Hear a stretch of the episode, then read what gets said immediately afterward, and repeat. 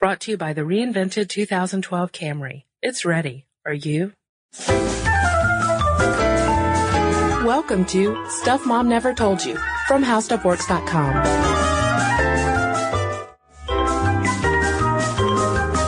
Hello and welcome to the podcast. I'm Caroline. And I'm Cristen. So, Cristen, let's blouse, hip hound. Yeah, 21 skidoo. Wait, I don't even know if that's one of the things. Sure it is, nerds.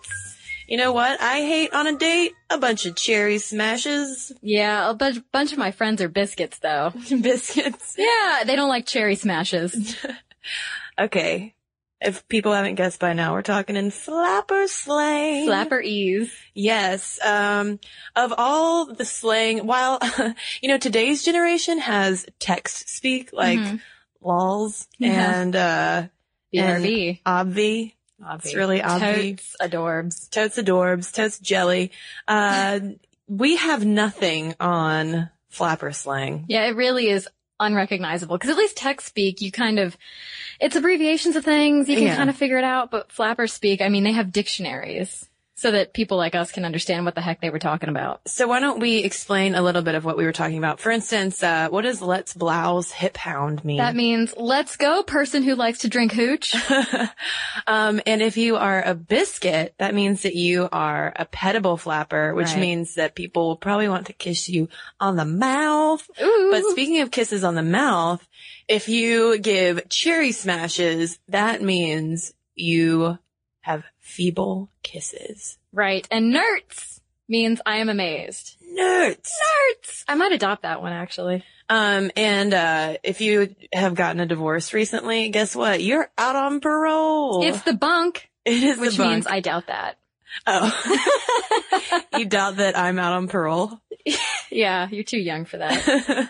uh, so today, yes, we are going to talk about flappers and not just fringy Halloween costumes and Right. the Charleston, but actually who these young women were and, uh, what was going on to, to, to spur these, these, these zany gals who- Right. who, talked in all this jib jab. All these changes in society and Mhm. in dress lengths and hair lengths and everything.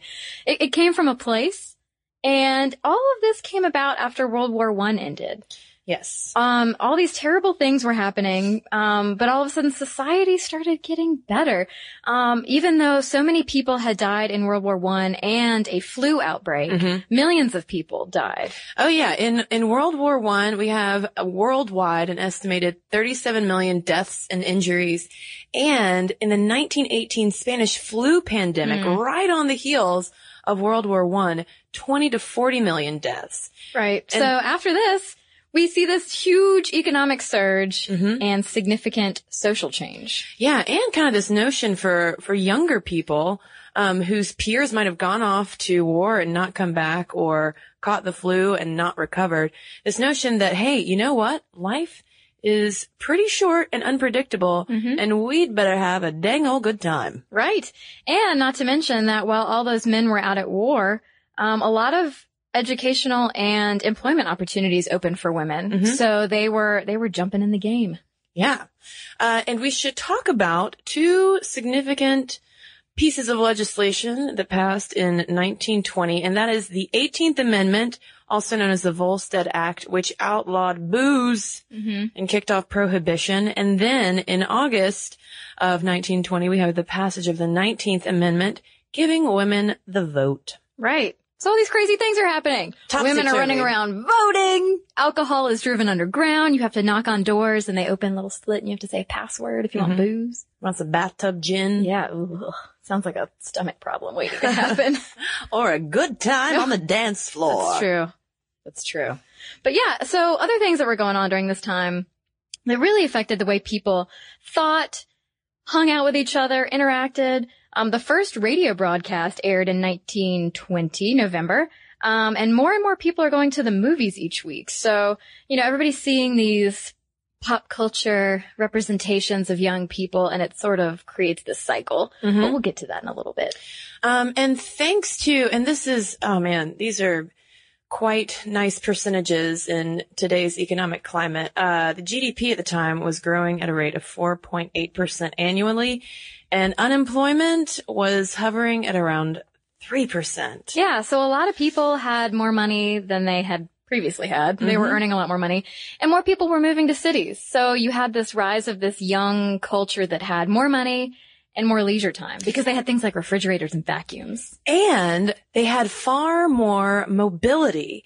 Car ownership from 1919 to 1929, 10 years, jumped from 6.8 million to 122 million. Suddenly, people had cars, and that was uh, a huge force behind this, uh, the emergence of teenage culture and flappers as well, of women being able to get behind the wheel and drive off to who knows where, maybe park for a for a petting session. Right. Yeah. Um, So I Well, said that kind of creepily. You did. Um, well, and this, yeah, you, you mentioned uh, dating culture, teenage culture. This definitely changed how, how young people courted Mhm. one another. Um, instead of the young man coming into the parlor and sitting across the room from his beloved, Yes. he would just, you know, drive up outside her stoop and honk the horn and she'd be like, peace out, mama. And, you know, say some slang that I wouldn't understand. She'd be like, "This guy's really Brillo," which means he lives fast and spends money freely. Yeah, we're gonna go Barney mug, which is What's that? courtship and or petting. Oh man! And then their parents would just blanch and wring Well, their hands. Yeah, they were, oh, yeah, they Oh dear. Oh dear, something terrible is going to happen. See. But I was interested to see that, um, cause, cause I would have assumed that at the time, uh, etiquette mavens such as Emily Post would have said, Hey, you know what, ladies, this is not appropriate for you to drive. Uh, don't, don't get into cars with men. But pretty soon after, um, like early in the 1920s, Emily Post officially said, Hey, you know what? It's fine for women to drive. Yeah. By, themselves. Pretty early on. Yeah. The etiquette queen is telling you that it's okay. There So was- obviously There was okay. no stopping the emergence of this new woman. Yeah. All of a sudden, young women weren't tied to these lives of piety and domesticity. They didn't immediately go into being from someone's daughter to being someone's wife and taking care of a household. They were pursuing education and employment. They were consuming all types of media, reading a lot of magazines, books, going to movies, listening to the radio. And yeah, they were pretty smart gals, knew a lot about a lot. Well, it seems like that, that, like you said, Caroline, the, um, the reading of books, magazines, going to the movies, uh, listening to the radio, it was that real emergence of mainstream pop culture that everyone could kind of start partaking in at the same time that we have the rise in these, um, in these trends and this shift in attitude. Um, and to describe the new woman who is, we should differentiate the new woman from the flapper because the new woman is a little bit more of that, um, more politically liberated. Right. Sort of like a Collegiate Margaret. Mead character, the Yeah. anthropologist. Um, and Charlotte Perkins Gilman, who published a magazine called The Forerunner, described the new woman thusly. She says, uh, here she comes running out of the prison and off the pedestal, chains off, crown off, halo off, just a live woman. A live woman, sparkling with electricity and sequins because she's a flapper. um, yeah, the and we also have to differentiate between uh, these new feminists, new new the, the new woman, and suffragists, Mhm. because you had the older generation really fighting for the vote. They finally achieved achieved what they've been fighting for for so long. But then you have the flappers and the new woman who were sort of looked down upon by some of their suffragist role models as just like, ah, these kids just want to have a good time. Look at all we fought for. And they're just running around in cars going to petting parties. Right. Whereas, um, the, the suffrage movement stopped, kind of stopped at that right to vote and kind of wanted everything to the status quo to remain in terms of being a wife, being a mother, and taking care of the domestic sphere. But the new woman wanted to really challenge those gender roles. Right. Uh, Professor Catherine Lavender said, uh, they, meaning the flappers and the, and the new woman, they reacted against the emphasis in the woman movement on female nurturance, selfless service, and moral uplift. They were, they were doing good things, they, they thought, Mhm. but they were having a good time while they did it. Right. And there was also this idea of uh, sexual freedom being equated with economic freedom and those going hand in hand, which again, uh, the suffrage movement was certainly not so much about sexual politics. Right. Not everybody was very supportive of the new woman. Uh, in 1921, Professor Samuel Holmes was quoted in the New York Times as saying that women who attend college, thereby developing an interest in a career rather than children, were harming the race. And that maybe eventually this would calm down and they'd all go back home and have babies. Sorry, Professor Holmes. Did not work that way. Yeah, the depression might have ruined everybody's good time, but we still kept the keys to the car. um, yeah, the, the New York Times really would just uh, did not want to uh, to give the flapper much credit for anything. This is from in 1929, which is after once the, the flapper has really become a part of uh, the the popular culture. They write that the flapper had established the feminine right to equal representation in such hitherto masculine fields of smoking, drinking, swearing, petting, and disturbing the community peace. Yeah, very snarky New York Times. so Times. snarky. Yeah, like good for you women. You are equally annoying now. yeah. Um, and, and that's the thing though about the flapper is that, uh, yes, she was very focused on, on doing what she liked, whether that meant that she was kind of crossing those bounds into more masculine territories of smoking and drinking and other things like that. Uh, but she wasn't as, she didn't really care so much to start any kind of gender revolution. She just really wanted to have a good time.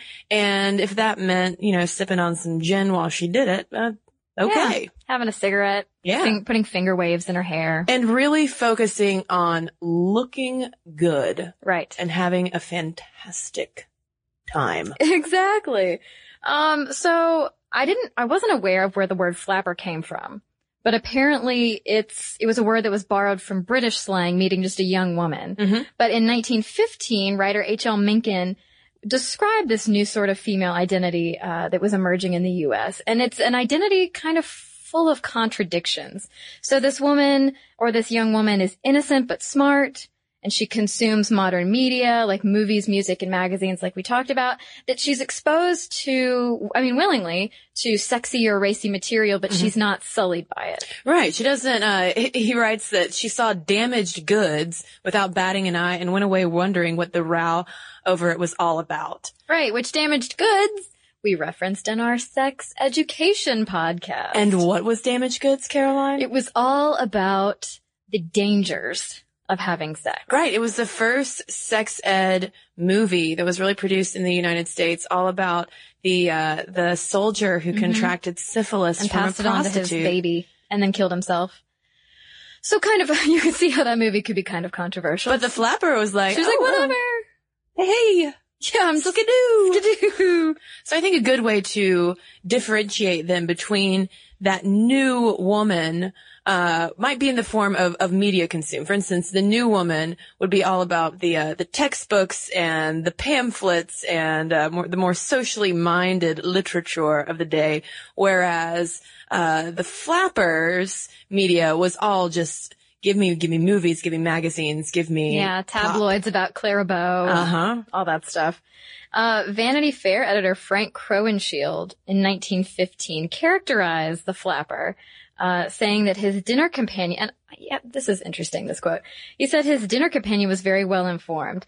I put it down naturally enough to wide reading. It couldn't all come from experience. Their little bodies wouldn't hold so much. So thanks. Because she couldn't possibly like, you know, have life experiences and learn all that stuff. But, it, you know, it was clear that these women were, eh, people all over characterized them as, as big readers and Mhm. wanted to experience a lot of stuff. And then in 1920, the movie The Flapper, starring Olive Thomas, really introduces this female figure into mainstream culture. Although Olive Thomas, while she did play that original Flapper, would soon be overshadowed by Clara Bow, whose 1927 It Girl really defined um, who who these women would want to be. Right. Yeah. We still, I mean, we still use the, the term it girl Mhm. for, for young starlets and it was just sexual allure. Yes. and and how everybody wanted it and so it's interesting how the the films of the time really created this consumer culture but also sort of use the consumer culture. Oh, so Oh, it was really a cycle because they showed beautiful young women on screen having a great time using such and such brand of cigarettes or soap or whatever. And it's like don't you want to be like this woman? Yeah. and so people would go out and and participate in these flapper contests and pageants and stuff that you'd win something if you were the one who looked most like the starlet Mhm. in the movie. Um, and one flapper, the real life flapper, uh, that we have to talk about is Zelda Fitzgerald. Ah, poor Zelda. Oh, Zelda. Um, sad, sad life. she did have a sad life, but at first it was pretty glamorous. Um, she was a debutante in Alabama where she met F. Scott Fitzgerald and those two became just the, the couple du jour. Right, the golden couple. Yeah. Parties, drinking. drinking, um, traveling around the world. And, um, it, it was interesting. There was a shift around the time that Zelda and F. Scott started be- to become so popular, which was, uh, with the publication of this side of paradise. Um, there was a shift in magazine content from just general news articles to all of a sudden you have this surge in personal profiles. So even among more um, high-minded media, not just magazines like Variety, um, you see this shift from just general news and information to more celebrity and self-obsession. Mm-hmm.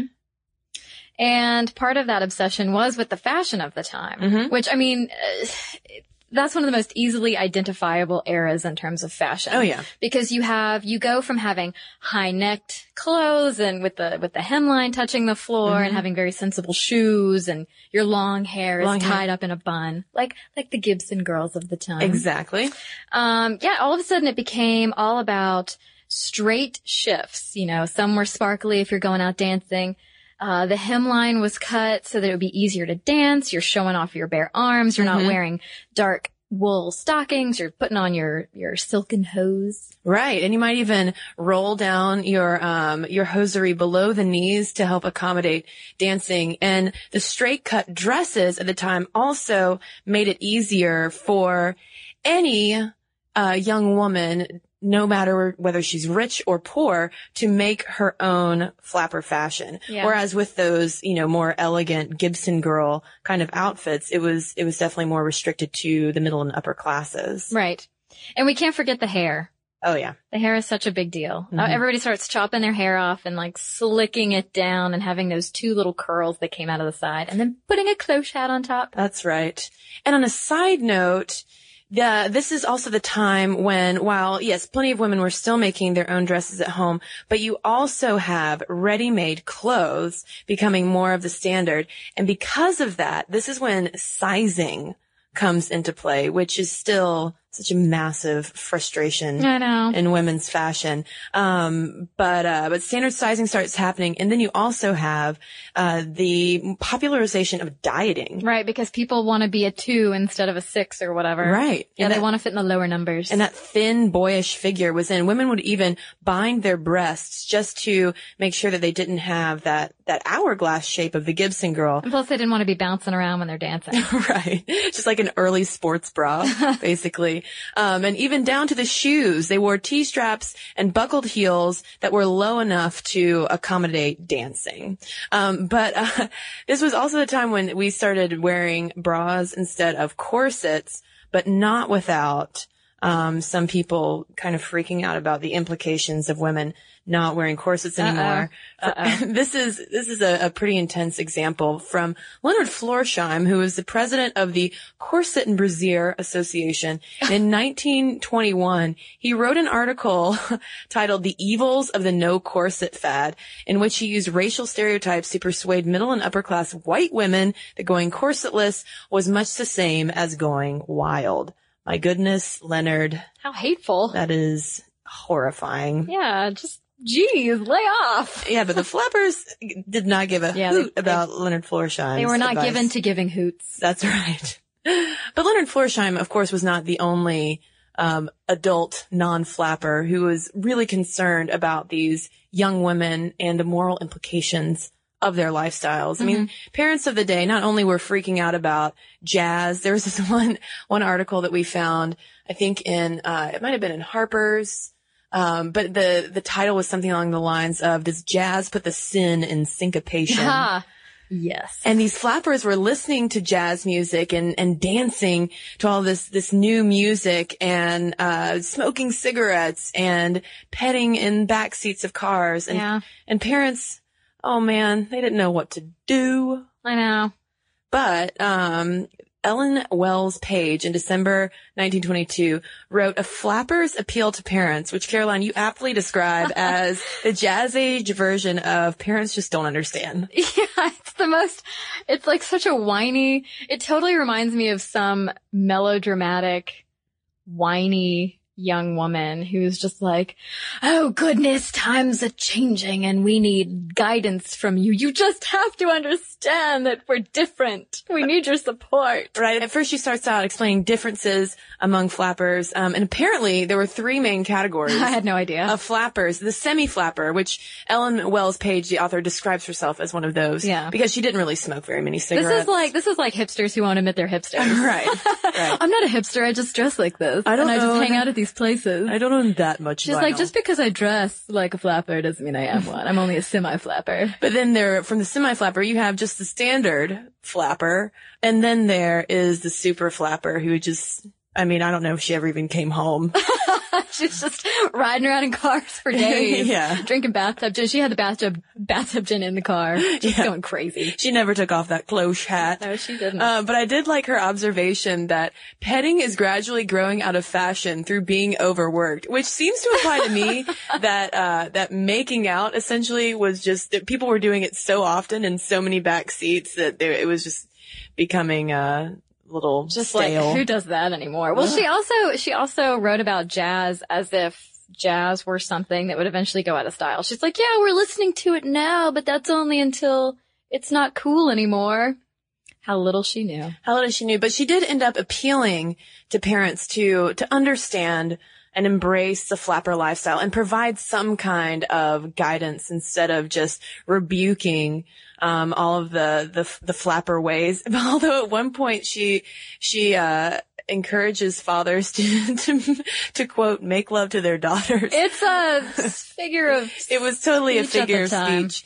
Um, but I think that only, uh, yeah, that only hammers home the, just the drama. Cause there, I mean, the, even though this is one essay that we're talking about, this was really, Ellen Wells Page's essay sums up just the, I don't know, the, the Everybody's confused. fury. Everything's changing. Mhm. You just got to hold on for the ride. But it's funny. the. Speaking of of using making love, it's so different. It, it meant something very different than it does now. Right. And that phrase, I was I first found it in um, The Age of Innocence by Edith Wharton, for which she won a Pulitzer Prize. She read it in 1921. And she was the first woman, in fact, to win a Pulitzer Prize. Yeah. Another example of, uh, that, that new woman Yeah. emerging.